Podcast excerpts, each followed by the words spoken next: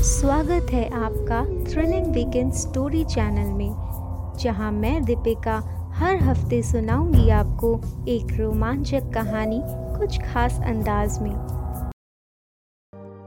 साल उन्नीस सौ चौवन के 4 सितंबर के दिन सैंटियागो एयरलाइंस के एक प्लेन फ़्लाइट नंबर 513 अपने 88 पैसेंजर और चार क्रू मेंबर्स के साथ वेस्ट जर्मनी के आचेन से उड़ान भरने वाला था, जो कि अपने निर्धारित समय के अनुसार 18 घंटे में ब्राज़ील के पोर्तो एलेग्री एयरपोर्ट पर पहुँचने वाला था। पर किसे पता था कि 18 घंटे का सफ़र तय करने में पूरे 35 साल लग जाएँगे। कहानी की शुरुआत कुछ ऐसे हुई थी। फ़्लाइट नंबर 513 अपने 88 पैसेंजर और चार क्रू मेंबर के साथ बिना कोई तकनीकी खराबी के उड़ान भरता है। जब प्लेन अटलांटिक ओशन के ऊपर से जा रही थी, तब कुछ समय के बाद एयर ट्रैफ़िक कंट्रोल के साथ उसका संपर्क टूट गया और अचानक एटीसी के रडार से वो प्लेन पूरी तरह से गायब हो गया। सभी को लगा कि शायद प्लेन क्रैश हो चुका है। तब अथॉरिटी ने काफ़ी सारी सर्च पार्टीज़ भेजी, पर प्लेन का कुछ पता नहीं चल पाया।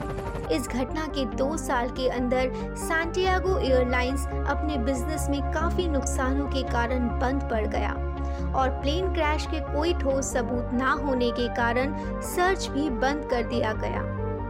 इस घटना को हुए साढ़े तीन दशक बीत चुके थे। अचानक 12 अक्टूबर उन्नीस सौ नवासी के दिन ब्राज़ील के पोर्तो एलिग्री एयरपोर्ट ने एक अनजान विमान को एयरबेस के गोल गोल चक्कर काटते देखा। एयर ट्रैफ़िक कंट्रोल के लोगों ने उस प्लेन के साथ काफ़ी संपर्क करने की कोशिश की, पर उस तरफ़ से कोई जवाब नहीं मिला। आखिरकार वो विमान रनवे के करीब आ गया और एकदम सही लैंडिंग की। प्लेन की स्थिति काफ़ी अच्छी थी और इंजन भी सही से काम कर रहा था। जब एयरपोर्ट के अथॉरिटी वाले सावधानी से प्लेन के पास गए और दरवाज़ा बाहर से खोला, तब अंदर का हाल देख उन सभी के रोंगटे खड़े हो गए। उन्हें जहाज़ पर सवार लोगों के बानवे पूरी तरह से संरक्षित कंकाल मिले, जो कि सुरक्षित रूप से अपनी सीटों पर बंधे हुए थे। जब उन्होंने कॉकपिट का दरवाज़ा खोला, तब देखा कि विमान के pilot captain Michael Victor Curie भी अपनी सीट पर कंकाल अवस्था में बैठे थे और उनका हाथ तब भी कंट्रोल पर रखा था।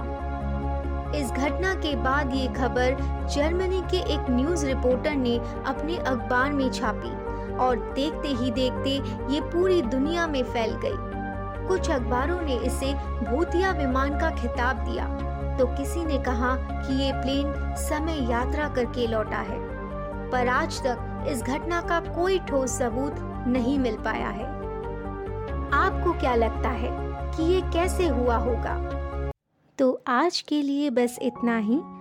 अगर आपको ये कहानी अच्छी लगी हो तो प्लीज़ इसे शेयर करें और सुनते रहें थ्रिलिंग वीकेंड्स की रोमांचक कहानियाँ स्पॉटिफाई पर।